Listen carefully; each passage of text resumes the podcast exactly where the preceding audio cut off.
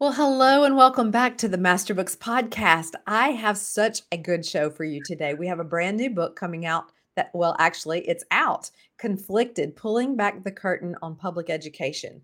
Coach John Stamper, who you've met here on the podcast before, he takes care of all of our PE courses over on Master Books Academy. He has a geocaching course there and a strength condition strength and conditioning course there. So today we're introducing his brand new book, Conflicted. He was once a public school teacher, had to leave the public mm-hmm. school system because of his Christian values. He could no longer work there and teach the things they were asking him to teach. So he has been very bold and brave and written a book about it so that you would know what's really happening behind the scenes and you would be able to tell your friends who are teachers and parents of public school students. So stay tuned. We're going to have a great show. Welcome to the Master Books Podcast, where we bring you conversations that will strengthen your biblical worldview and the faith of your family. I'm Jennifer White, publicist at Master Books, a division of New Leaf Publishing Group. As host of this show, I'll be opening the doors to the Master Books family library of books, authors, and curriculum. For over 45 years, our company has been about one thing ink on paper to touch eternity. In a world increasingly at war with God, we are publishing to partner with you to disciple your family, the church, and the nations. So, Coach Stamper is here with me today. Coach, thanks so much for joining the podcast again. We love having you on the show. Hi, Jennifer. Hi, everybody. Thank you for having me again. I appreciate it. Yeah, we're excited to talk about your brand new book. And hey, everybody, I'm going to give away a copy. So just comment in the uh, Moms of Master Books Facebook group as well as the Master Books app. Tell us what you learned that you did not know from this interview, and we will give one copy away in each platform one in the Moms of Master Books Facebook group, one in the Master Books app. So listen closely. Coach Stamper has a lot to share with us. He has taken a very big very brave risk in writing this book to expose some of the dark things that are happening in public education. So, Coach Stamper, what do you hope to accomplish with a book like Conflicted? Uh, thank you for the question. I hope to sound an alarm to teachers and parents to kind of help them see the prevalence and the significance of the ideologies in schools. Um, I also just want to provide information uh, for teachers and parents just to help them make their decisions, whether it be career choices or just how to go about educating their children. Um, I think, from my experience, I think there are a lot of teachers uh, who are facing a conflict of values, like I did. Mm-hmm. Mm-hmm. And so many parents that I've talked to over the last few years are shocked when I tell them about my experience and you know some of the things that are happening around school. So, for homeschoolers, hopefully, it's just an encouragement and it reminds them of you know why they're homeschooling to begin with. Right. And also as a as a former homeschooler and former public school teacher i feel like i have a unique perspective because i can kind of relate to both of those groups. Mm-hmm. absolutely. You spent a lot of time being trained to become a professional teacher and a coach and spent a lot of your life dedicated to bringing truth and light and love and education to those students. And then you were faced with this major conflict with your Christian morals and values and what you were being forced to teach. So tell us about the destructive ideologies that you were being trained to then teach the students. And then what what how do you feel these ideologies put you at risk and put the students at risk? Sure. So kind of the big picture is in my book I talk a lot about Marxism, socialism, or communism, but most of what I experienced came through mandatory teacher trainings. Mm-hmm. Um, the rest was kind of through special school programs. Uh, so I'll give a few examples. The implementation of critical race theory, we saw that in uh, teacher trainings um, when we were presented with intersecting identities. There's a graphic on intersecting identities, and I'll go into some detail there.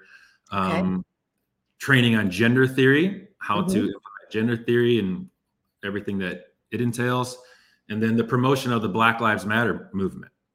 Um, so with critical race theory, everything is presented as fact, not mm-hmm. theory. Everything is fact. This is the truth. Um, and it's seen through a racial lens. So everything always comes back to race. And it's always that white people are the oppressors. Uh, so this is where we get the concept of white privilege. Mhm. You know, it's a Marxist tactic where they divide people, oppressor versus the oppressed. Um, so to demonstrate this in our training, we were presented with an intersecting identities graphic. So uh, this graphic is two circles. Uh, there's one circle inside the other. Mhm. The inner circle lists all of the marginalized identities. Okay. And the outer circle lists all of the privileged identities. Mhm. So the idea is that everybody, no matter who you are, you have various identities. And wherever two of these identities meet, you have an intersecting identity. So I'll give you a few examples. Um, for example, if if you're a Christian Mhm. and if you do not have a disability, then according to this graphic, you are also emotionally abusive to non Christians and emotionally abusive to disabled people, Oh my goodness. people with disabilities. Uh, and this is directly from the training. This is Mhm. word for word. This is these are not my words or not even my Mhm. thoughts. Um, one more example is if you are a male Mhm. uh, whether you're a child or an adult, and you're what they call cisgender. So, if you don't know, cisgender means that you identify with the sex you were born. So, Oh. if you're born a man, you're still a man. That's cisgender. Or born a woman, you're still a woman. So, if you're a male and you're still a male, then you're also intimidating and you're threatening, their words, to girls, to women, and transgender individuals. So, here I am at the training and I'm emotionally abusive. I'm threatening. I'm Mhm. intimidating. And we're not even halfway through the graphic yet. Right. So all it does is it divides people. You know, it it, it puts classmates as enemies, colleagues as enemies, um, and it's done under the guise or under the umbrella of diversity, equity, inclusion. You know, that's the Trojan horse. Mhm. So we're seeing the fruits of this all around the country. You know, all the time I'm reading about schools. Um, you know, they have clubs called, you know, the Students of Color Affinity Club, or even teacher events where white people are excluded. They're not invited Okay. because the idea is that white people make people feel uneasy, and Mhm. this needs to be a safe space. So it's just sowing hate. It's creating a divided and segregated society. Yes. Um, and that's just critical race theory. Uh, then we move on to gender theory. Uh-huh. Um, a large bulk of the training was on gender theory, which is also presented as fact, not Mm. as theory. Uh, we were trained to use preferred pronouns, teach various gender identities, Mhm. always, always affirm transgender students in school. Mhm. Um, kindergarten teachers were given the trans or the gender unicorn, which is a friendly character like Barney Right. teach kindergartners about gender identity. Yes. Um, the school celebrated Pride Week. Teachers were given pride flags and trans flags to put on their door. Uh, staff and students were given LGBTQ pins to wear during the school week. And we were told in our training how, in our own school district, there were teachers keeping students' transgender identity a secret from their parents so the students could feel safe at school, which is not only lying to the student, Mhm. but you're lying to and completely undermining the parents. The parents. This Yes. was presented in our training. Like, this is what we're supposed to be doing. This is common practice. Um, then the Black Lives Matter movement was heavily promoted in school, flags in the classrooms, the logo on school materials. Mhm. And remember that the Black Lives Matter group was founded by Marxists who said that they wanted to disrupt the Western prescribed nuclear family. They want to disrupt that. So now Black Lives Matter creates curriculum and special school programs like their week of action where students, you know, can identify their own levels of privilege. So, but, you know, contrast all of that, all of those things I just talked about, contrast that with biblical Christianity Right. right? The only identity that matters in the Bible is that I'm in Christ, right? I'm a child Mhm. of God. Mhm, You're a child of God. mhm. I no longer live, but He lives in me. Right. Right? John the Baptist said, "I must decrease, that He might increase." Mhm. Right? That's my identity, and you know that brings unity. Doesn't matter who you are, where you're from, what you look like, and that's beautiful. There's no division there; it's unity. So Yes. I go into a lot. I go into a lot more detail uh, in my book about all those topics, but um, Mhm. Those are the major ideologies that I experienced personally when I was teaching. Right. And so in your book, you're exposing that that's what you were being taught to teach. And you are giving your own personal experience in conflicted, pulling back the curtain on public education. Not to say every school is teaching this all around the world, but For to sure. know that it is happening, it could happen in someone's school. It likely could be happening and not, and you wouldn't know it unless someone exposed it. Absolutely, and I mean, I'm in right now what would be my 15th year of teaching. Mhm. You know, my first 13 were mostly public schools, some private, but um, before coming to Chicago Public Schools, I loved my job. I had a great school, great principal, Mhm. never experienced anything that we're talking about. Um, so certainly, I'm not talking about every school, but these are, like I said at the beginning, I just want to present information um, and kind of sound an alarm that hey, if you haven't experienced this, it may be coming down the pipeline. Um, so just kind of be prepared. Absolutely. And the fact that they're teaching it as fact, not as a here's one theory, here's another theory. Yeah. Your grandparents were taught this theory. Now you get this new theory to go side by side. No, it's just Yeah. here is the fact. Yeah, those that's the two big things about it is they're teaching theory as fact, Mhm. and then they're keeping parents out of it. They're hiding things from parents. Those are the two big things. Personally, I'll talk about anything. Uh, uh, there's no topic that we can't talk about, but parents should have the say on when and where those topics are discussed, like Mhm. sexuality. You know, there's a time and a place in a person's life where we're going to talk about those things. Um, but parents should have the say on those sensitive topics. That's that's really my thrust or my you know my my main thrust there. Right. And you were being told to teach these things to even five and six year olds, right? Absolutely, kindergarten. Yeah, that's just mind blowing. I'm so thankful that you have been courageous enough to expose what you have experienced so people will wake up. It reminds me of um, Isaiah 52, the first couple of verses, my own paraphrase Wake up, wake up, and clothe yourself with strength. No longer put on your beautiful salvation garments, and no longer let the wicked enter your gates Right. you know just wake up to the truth and that's what your book is doing is helping us wake up to the godless ideologies that are presented as as fact and so one of the questions um, that i had for you is like how is this putting you at risk and how is it putting the student at risk what what are the risks you see i see some but i'd love to hear them from your perspective Well, from a teacher's perspective, um, I'll give a, a recent example of a teacher in California. Mhm. You may have heard about it in the news. Was fired from her school corporation because, similar to me, she wasn't going to lie to students and affirm their transgender identity, and she was not going to hide these things from parents. Mm. The school policy said that teachers must use preferred pronouns and um, you know that we should be discreet and not tell parents these things and Mhm. this teacher which is how i felt she refused to do that and they fired her so that's the major risk if you're a teacher with students i mean it's, we just talked about kindergartners they're the most vulnerable right? They're the most impressionable of course.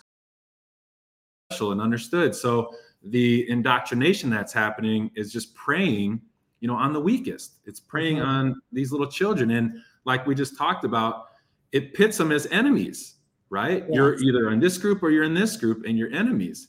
So and that's from the youngest ages Mhm. five years old. Uh, so you know what what's it going to look like for those children when they're 15 when they're 20 you know?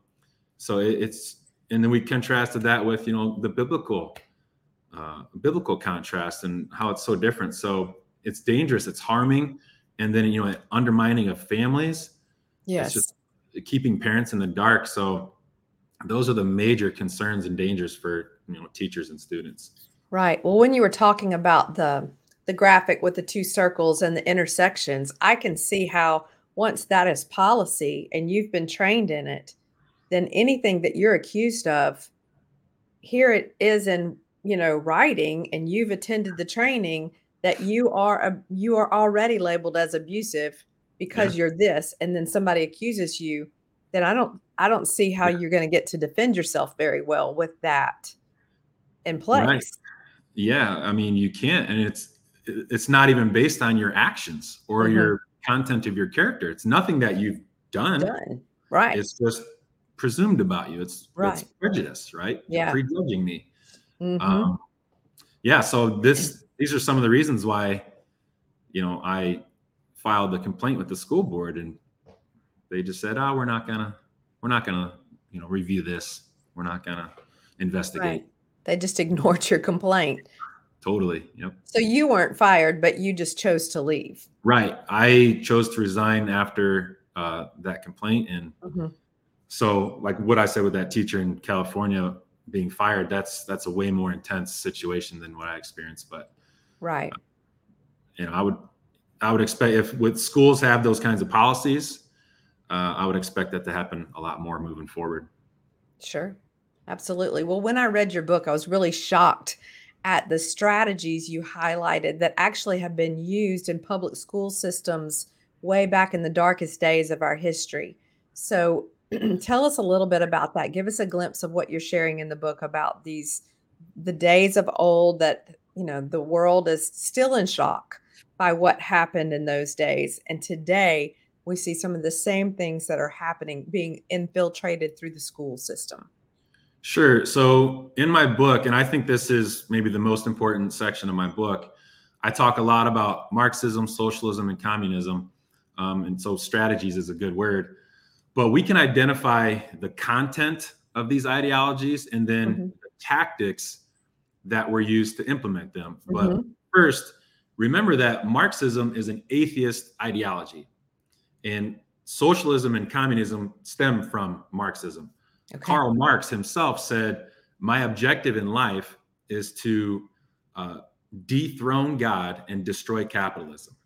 And Vladimir Lenin said, uh, The goal of socialism is communism. All right. So, mm. generally speaking, when whenever I'm talking about Marxism, I'm usually talking about the disruption or the destruction of systems or establishments like the family. So, mm-hmm. that's the content. Uh, one tactic that's used is dividing people into groups, oppressor versus the oppressed. Um, so those are some of the hallmarks of Marxism. With socialism, the idea that we see now is that um, children are global citizens. They belong to the village, the community, the school. They don't belong to t- uh, parents anymore. You know, so that's the content.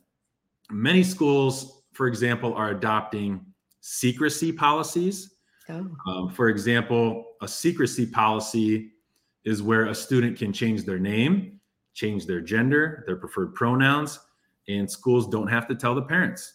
It's secrecy. So those are the tactics used.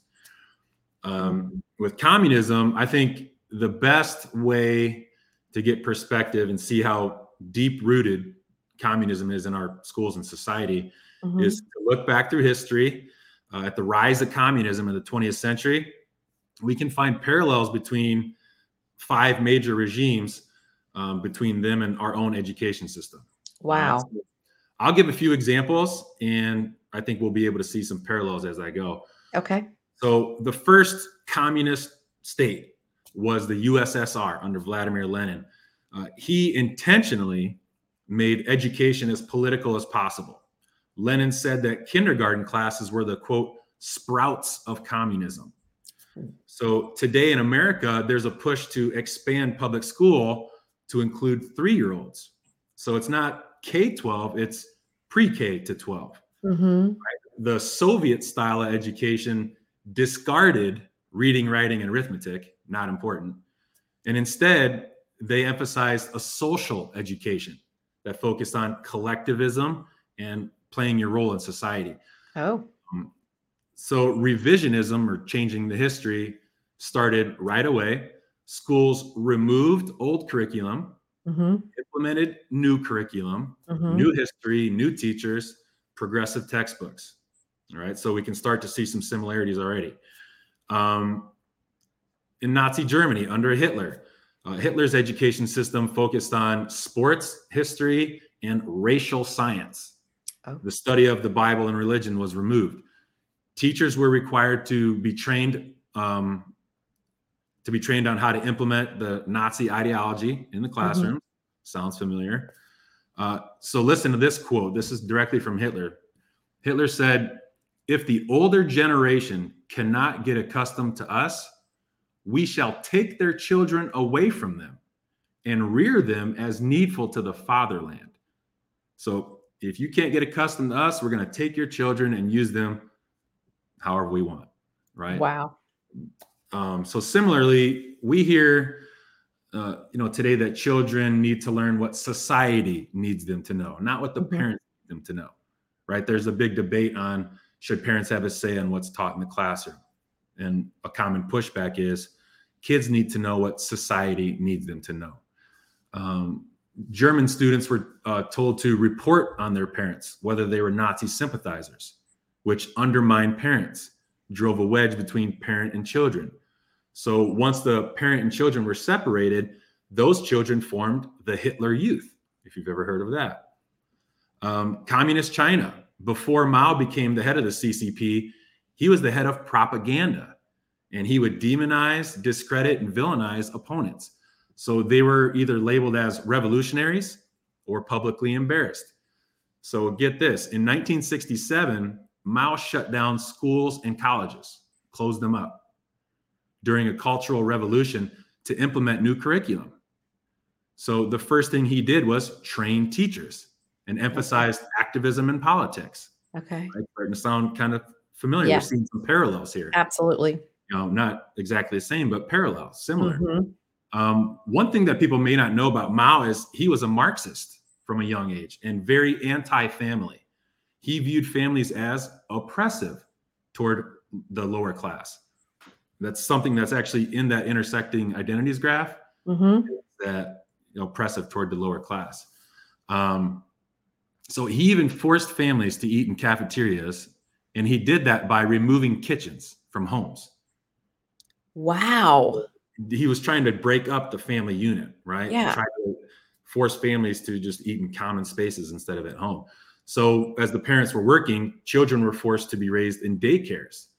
So the family unit was destroyed. Um, we kind of see this similarly with the Black Lives Matter. Part of their mission statement was to disrupt the Western nuclear family.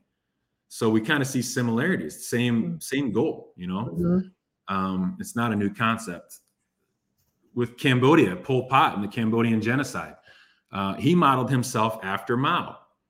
And if anyone didn't support communism, they were labeled an oppressor.